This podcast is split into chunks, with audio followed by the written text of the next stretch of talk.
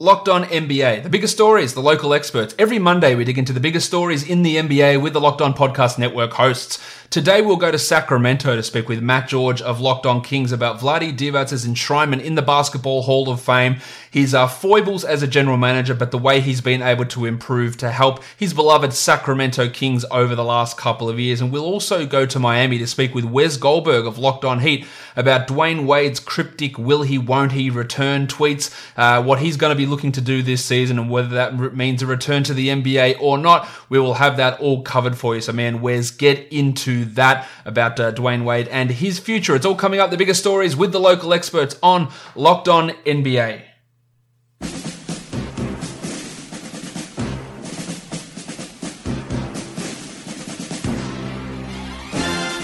You are Locked On the NBA, part of the Locked On Podcast Network.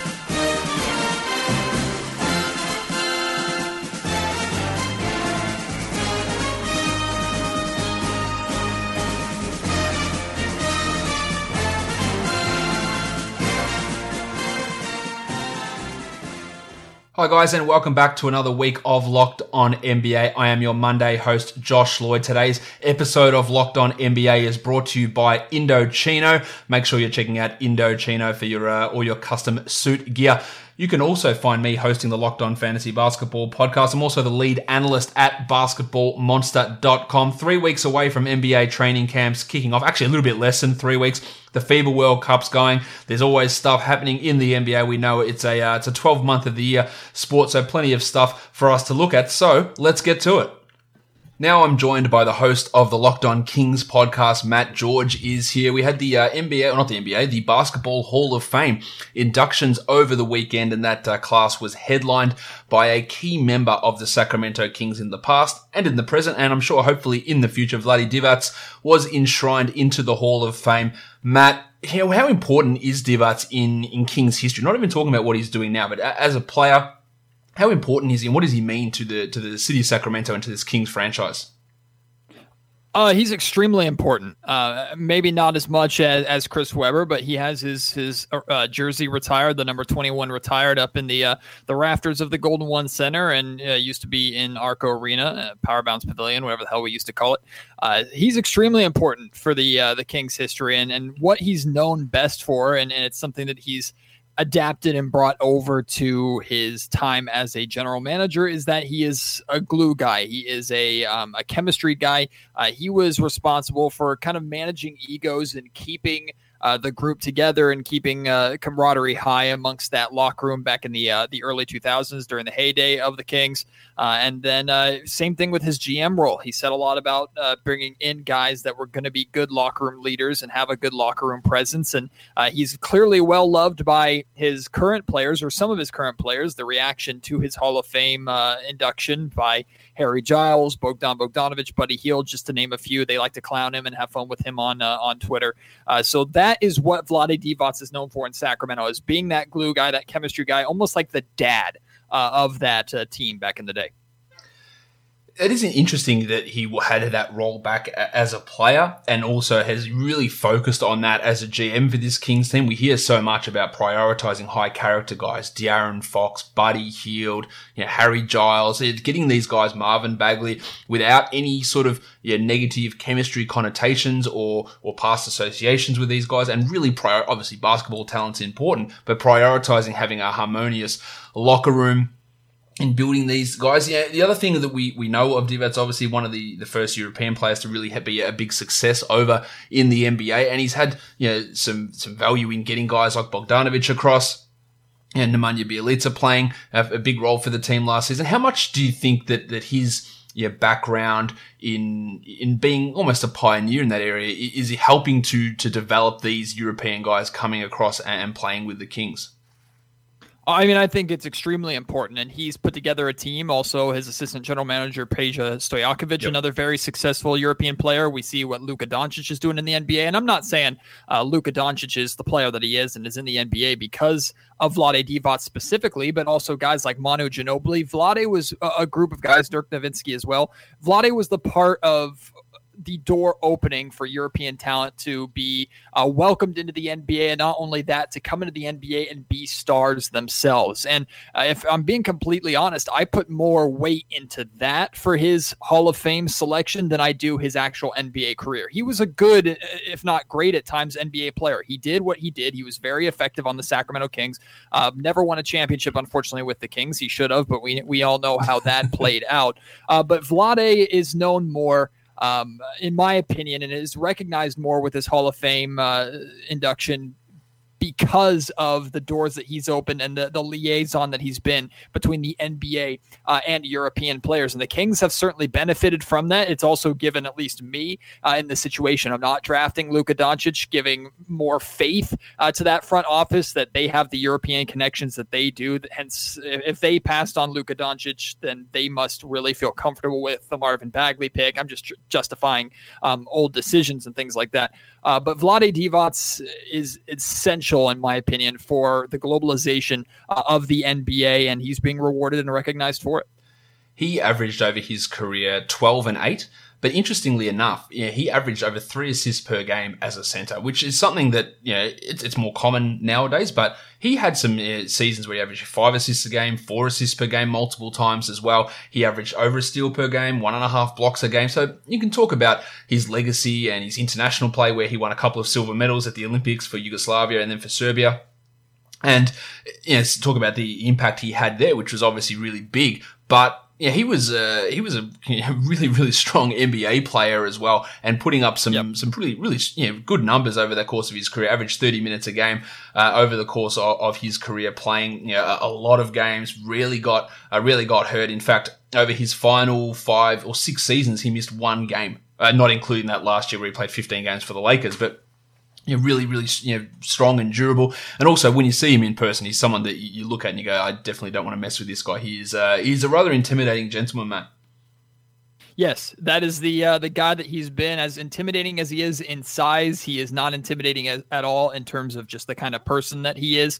Uh, and all that you mentioned, all those stats and and all that ability that he's had, he was smoking throughout his entire NBA career as well, which is one of the things he's definitely known for. Uh, but Vlade was a good fit type of guy. And with the way the game is played today, I don't know if he would excel or, or play well in, in the way the league is today. It's it's just impossible really to to compare. Uh, but his type of player, what he was to the Kings, is exactly what the Golden State Warriors dynasty was looking for that Andrew Bogut type, just consistent center that gave you the same thing on a nightly basis. And that's what he was for Sacramento. You mentioned his passing. He got so much opportunity for the offense to be run through him because so much attention was on Chris Webber and Peja Stojakovic that they would give him all the time in the world at the high post. And he could just sit there, stand over everybody, and, and pick the open man, which he did quite a lot. So uh, the Kings put a lot on his shoulders, both in the locker room and on the floor. He handled it well, certainly was not the star of that team. Uh, but the Kings aren't nearly as successful in the early 2000s without Vlade.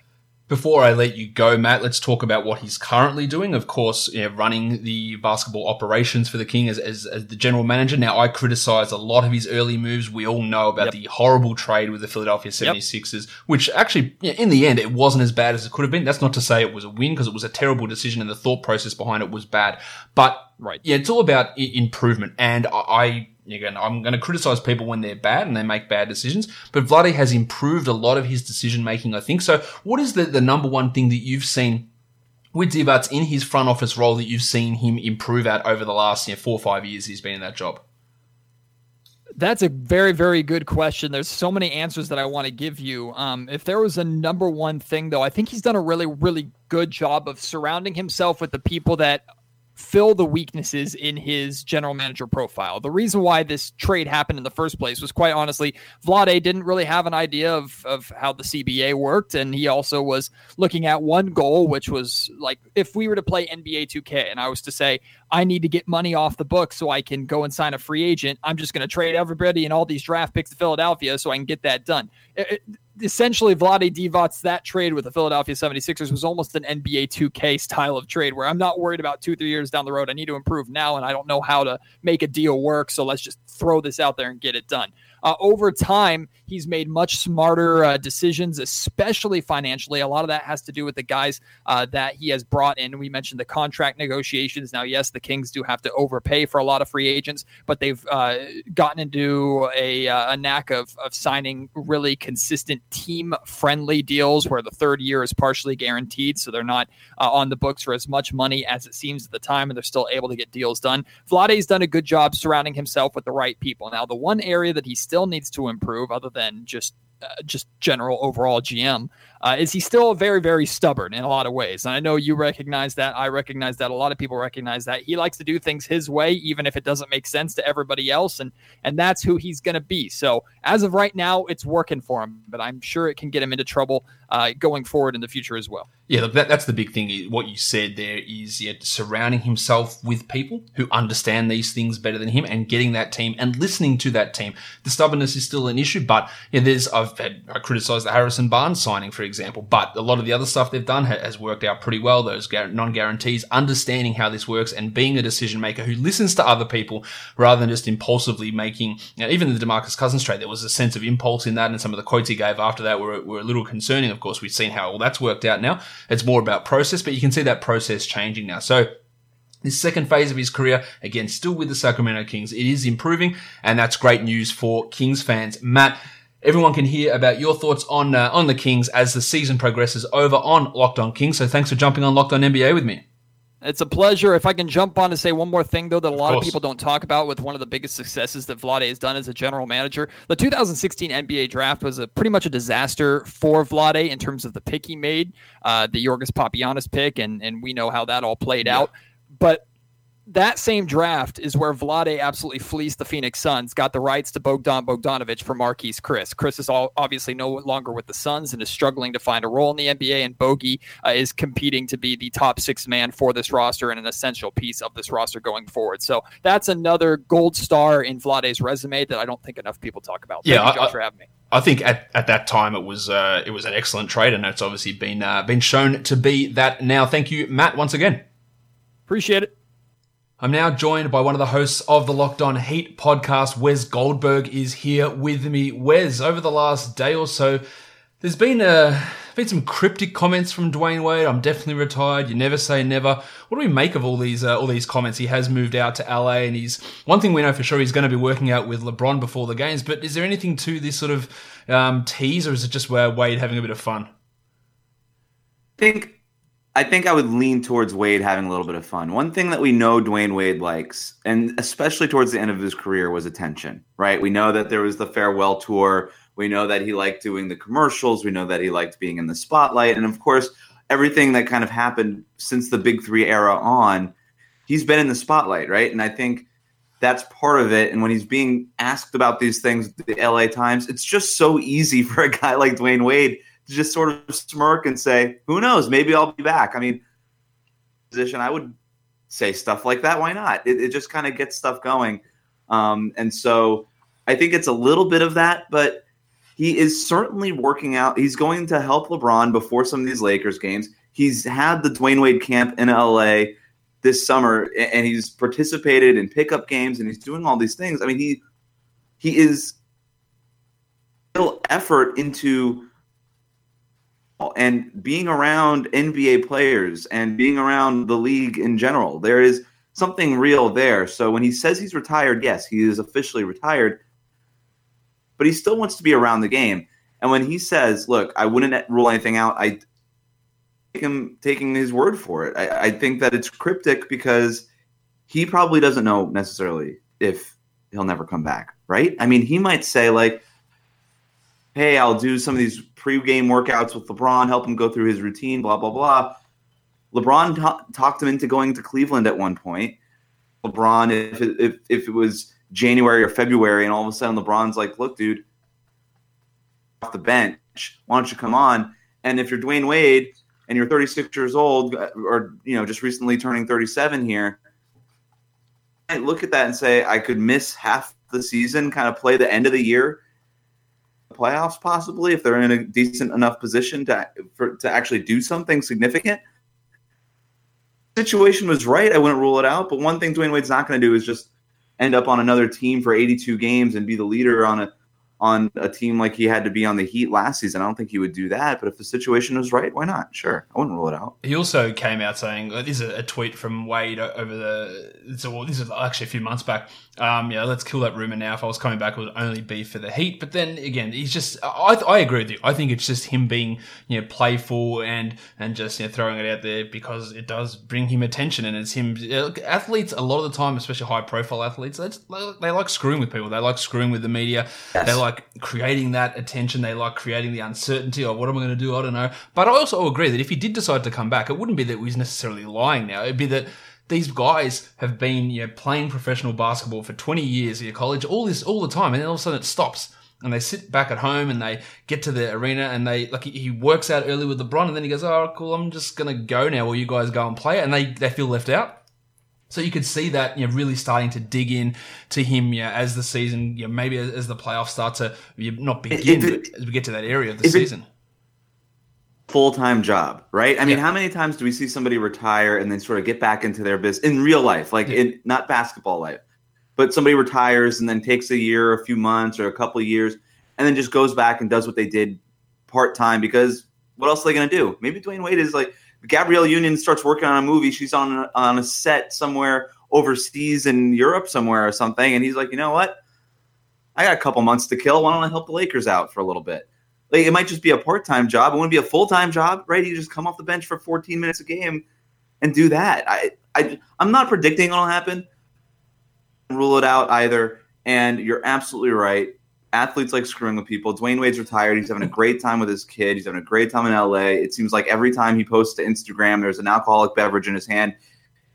He probably let his guard down a little bit, not being a professional athlete. We know, Josh, right? Like these professional athletes have their guard up in interview settings all the time when they are in the league. But once they're out of the league, they let their guard down a lot, and that might end up in some jokes like this. Yeah, I can see that. But it's going to be interesting to see exactly what sort of uh, impact he has around LeBron. Look, there's one thing for sure.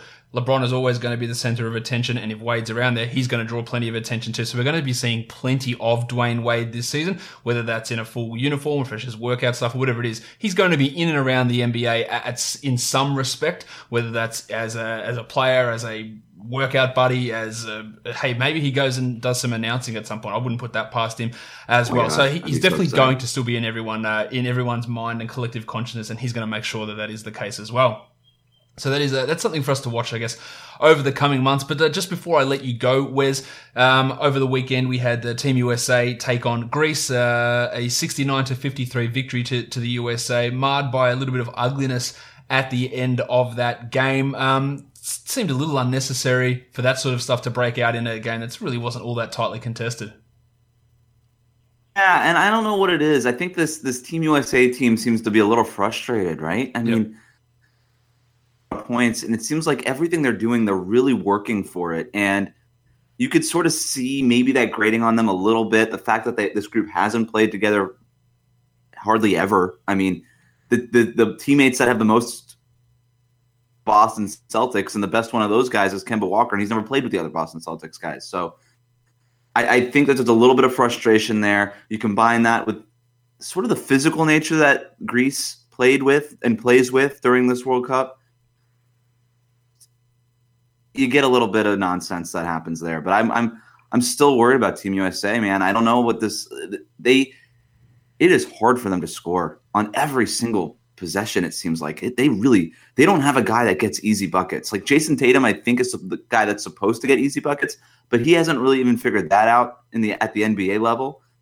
Uh, and then you guys, you got guys like Kemba Walker and Donovan Mitchell, who are sort of the lead scorers there, and they've made a living off of making tough shots. Just hard when you get there, and I think frustrations boil over. Would you say that the USA is still favorite, or a team like Serbia, who's just clinically oh. and surgically Yeah, Serbia is the favorite. Yeah, absolutely. I would not say the USA is a favorite. What reason? What reason do do we have to think that the USA is the favorite? Just because of history? I mean, these guys have never done anything for Team USA at any significant level. Serbia should absolutely be the favorite. Yeah, Serbia and, and I think Team USA medals, but yeah. Jokic, uh, I think he's missed four shots in the entire tournament. That they they are just surgically destroying people with you know crisp passing. It, it looks fantastic watching them. And uh, look, this is the biggest challenge the USA has ever had in international basketball. or Not ever, since probably 2006, where they did have that uh, bronze medal. So it is going to be interesting to see how the, even uh, even my boys down here in Australia are playing pretty well, and they just uh, handled Lithuania so and France is obviously we're gonna we're gonna take on France next as well. There's some teams that it's gonna it's gonna be really really interesting as we get down to these uh, these final games and more into the knockout stage of uh, of the World Cup. But uh, it could be some disappointment for Team USA. Where's any uh, any other Dwyane Wade news that breaks? I guess you guys will have some information on that over on Locked On Heat. Thanks for jumping on Locked On NBA with me. Yeah, thanks for having me. And that'll do it for another episode of Locked On NBA. Make sure you are subscribing to the podcast, Apple Podcasts, Google Podcasts, Spotify, and if you can, a five star rating and review would be unbelievable for us. Follow us on Twitter and Instagram at Locked On NBA Net and me at Redrock underscore Beeble. And make sure you're checking out Locked On Live as well. You can find it on Periscope, on YouTube, uh, on Facebook as well. Locked On Live at the moment, we're doing post game shows from Team USA's games over at the FIBA World Cup. David and John, David Locke and John Corrales hosting those post game shows. Follow it. We're going to be developing that throughout the season as well. So go just search up Locked On Live on Facebook, Periscope. Uh, you'll find the links. David tweets them out over on Twitter as well at Locked On Sports over on. Um, over on YouTube, Twitch as well. I believe it's going to be there as well. Post game shows for all of the FIBA World Cup Team USA games as well. The latest one we had after Team USA's victory over the Greek national team as well. So Locked On Live is where you can find these post game recaps. So go and check them out over there. And of course, check out all of Locked On NBA and the rest of the podcast right across the Locked On Podcast Network. Locked on NFL, locked on NFL teams as well. Week one in the books over there for the NFL. Tons of content, and of course, NBA training camps st- starting up very soon. So check out your favorite team on the NBA channel of the Locked On Podcast Network. Guys, we are done here. Thank you so much for listening, everyone. See ya.